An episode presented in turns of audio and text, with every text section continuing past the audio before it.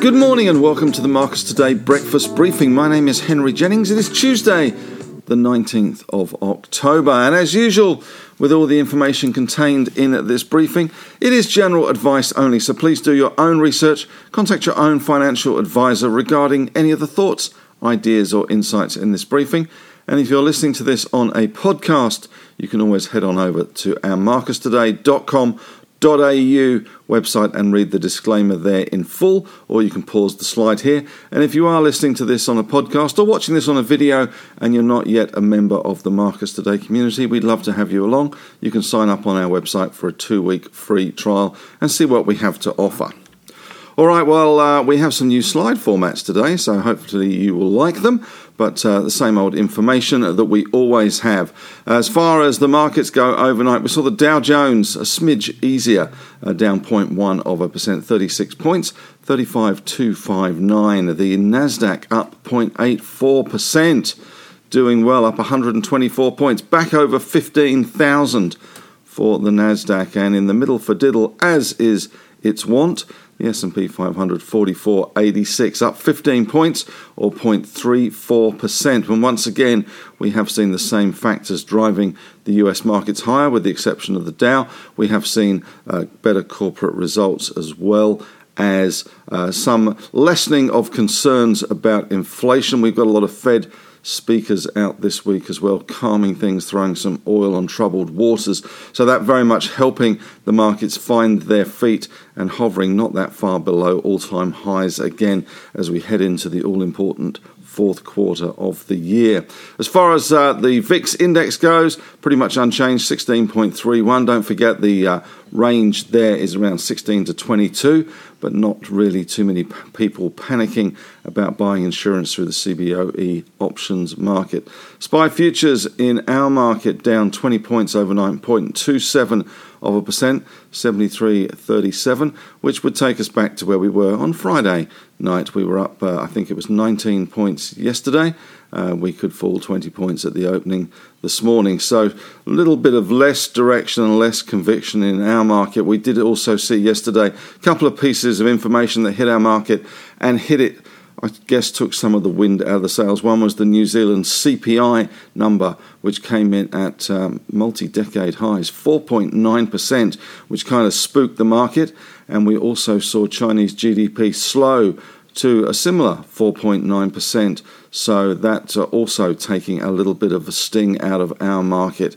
As far as commodities go, and we are a commodity market after all, we had Brent crude down 53 cents, 84.33.62%. WTI up 16 cents, 82.44.19%. Gold falling $2.60 or 0.15 of a percent, 1765 spot 70, and the iron ore price down $1.30 or 1.04 percent to 124.15. Aussie dollar slightly easier, 74.12, although that is up on last night's.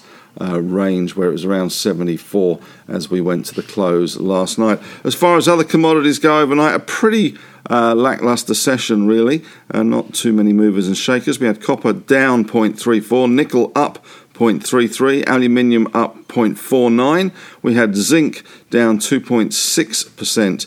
We had lead up 2.3 and tin up 1.34%.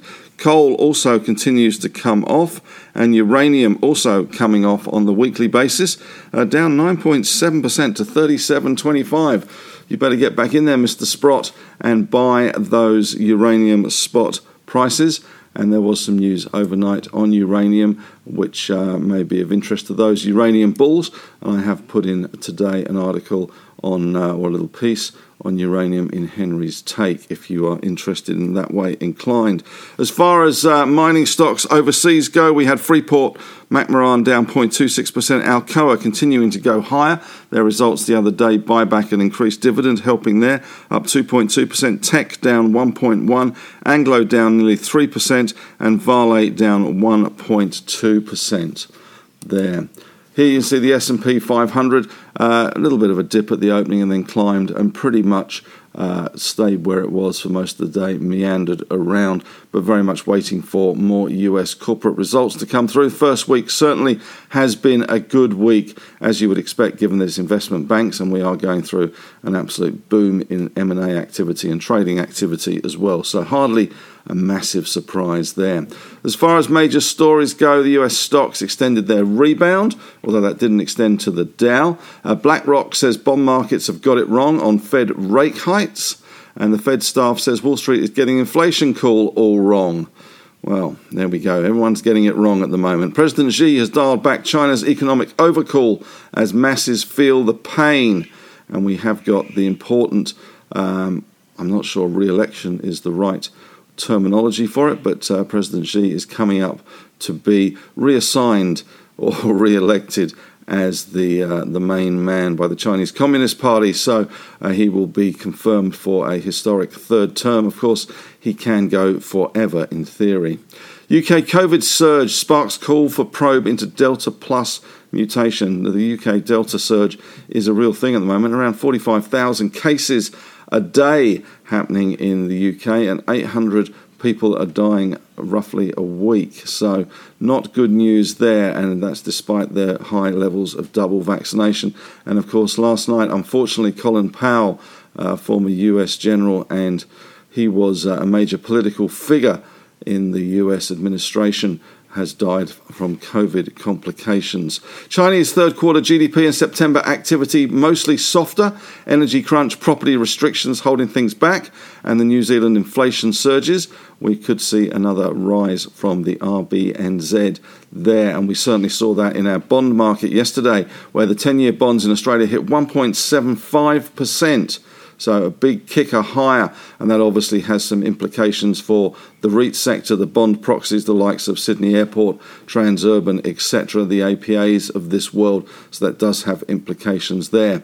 With the 2021 inflation likely to hit double the Bank of England's target, the uh, Governor of the Bank of England, Andrew Bailey, says the bank must act, and many now suggesting that Bailey will act in November and December to raise UK rates and neither Manchin nor Sinema endorsed Biden's 1.9 to 2.2 trillion compromise for social spending. Are we still on this? It's amazing how bogged down US politics really is. An energy crisis may force China to increase coal energy plants and delay green transition, and economists see supply constraints, labour shortages as bigger risk to the economy than COVID 19. And Bitcoin on a big tear at the moment, up above 60,000, 61,000 in fact, as the first futures ETF tied to the crypto token set to debut. What's on today? We do get the RBA minutes today. In overseas markets, we saw BHP up 0.3 and Rio down 0.2, Square up 1.3%. Other tech stocks in the US doing pretty well. Apple up 1.8, uh, 1.18%. Facebook had a good session, up 3.3%. They have just announced they'll be hiring, I think it was 10,000 people in Europe to work on the metaverse. If you don't know what the metaverse is, apparently According to my dinner buddy on Saturday night, it is the next big thing. It is a virtual world where you can put on your goggles and go shopping, interact, and do everything you like in a virtual world called the metaverse. Look it up. Apparently, it's going to be the next big thing. But that was at one o'clock in the morning. Google up 1%, Microsoft up 1.01, Amazon up 1.1, Netflix up 1.5%, still basking in the glory of Squid Game and uh, JP Morgan down 0.4, Citigroup down 0.9 of a percent last night. As far as other news in our market goes, uh, Fletcher Building has warned of lockdown hit in uh, FY22 first half, EBIT margin below 10%. That 10 year yield in the US, 1.60. Australia striding ahead there, 1.74 it was currently at at uh, in trade at the moment. 1.74 versus 1.60 we have had parity for a long time but australia leaping into the lead there with our interest rates. Not kind of sure why apart from new zealand. Germany down 0.15% and the uk group entain which did take a swipe at tab corp at one stage. Entain is part of well it owns ladbrokes and it's going to Ladbroke the world, has taken an interest in local gaming data supplier Racing and Sports, which is set for an IPO. There does seem to be a big rush on for back end technology in sports betting and racing at the moment, which would give the BetMakers, shareholders, something to smile about. And the SEC has written a big report with absolutely no conclusions, but it has warned on the gamification of trading and the payment for order flow, which is Robinhood's business model basically. No conclusions though yet, but uh, certainly a lot of focus on that. They did an investigation into what happened with GameStop. GameStop, and that is what has driven this big report, but uh, no real conclusions or recommendations. SXY bringing the sexy back. Uh, brokers and analysts believe there is one higher bid from POSCO to come, $4.60 would seem the logical move. They bid four bucks, 420, 440. Obviously, 460 is the next step. Uh, the Bank of England could be looking at raising rates to combat inflation at its next November and December meetings. We've talked about that, and the M&A boom continues. One banker in the Fin Review today said that basically everything in the ASX 200, in fact, everything on the ASX is a target. Uh, there's certainly some targets in energy and transition and digitalisation digitization. There we go. Uh, energy transition, we saw that yesterday with the Senex bid. We've also seen a number of other bids yesterday with Aristocrat bidding for the UK business. Uh, $3.9 billion bid there. That certainly helped them uh, have a pretty good day in, uh, in the UK. And we also saw that tie up in Reitland yesterday with uh, HMC buying out Aventus Group, a homemaker. So uh, SGR, which is uh, Star Entertainment, is facing two class actions on its stock drop, and Noront has accepted Twiggy's offer. Noront is a Canadian company. Twiggy Forrest and the uh, the guys at Fortescue bidding for that one. BHP did previously bid for that, so it is still mulling its options. I think it has five days to uh, to put a new bid on the table or walk away.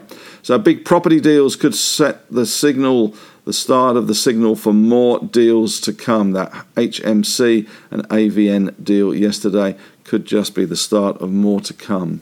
Question of the day today uh, really goes back to the, uh, I guess, the SXY, the Senex energy bid. Should companies be more open with shareholders about takeover approaches? It transpired that Senex had been approached by POSCO some time ago. Uh, with that uh, $4 then 420 bid and then finally in an effort to extract more money in a bit of a, uh, a blink play the uh, the guys at Senex did release the details of the four dollars forty bid hoping to there call POSCO's bluff and get a higher bid. So, should companies be more open and transparent with shareholders about takeover approaches, or have we got the balance about right? That's it from me today. Thanks very much for listening. Uh, you can subscribe to the Marcus Today podcast. As many of you will already know, we have split the podcast into silos with the Marcus Strategy podcast, the On the Desk, and the On the Couch podcast, and also that includes uh, we have the end of day and the um, breakfast briefing podcast as well. So you can subscribe to whichever one you fancy, or many, or you can subscribe to none, of course. But that's uh, that's up to you. But thanks very much for listening. If you're not yet a member of the Marcus Today community, as I say, we'd love to have you along. 14 day free trial. You can head on over to our website, marcustoday.com au and you can sign up there and see what we have to offer. And very exciting today, we're going to be announcing the winner of the one stock competition. So stand by your beds, all on the winner there. I'm sure it's going to be a stock that no one's thought of or considered, but uh, certainly one person has picked it uh, right on the button. So we'll see what the winner is later today. Thanks very much for listening and have a great day.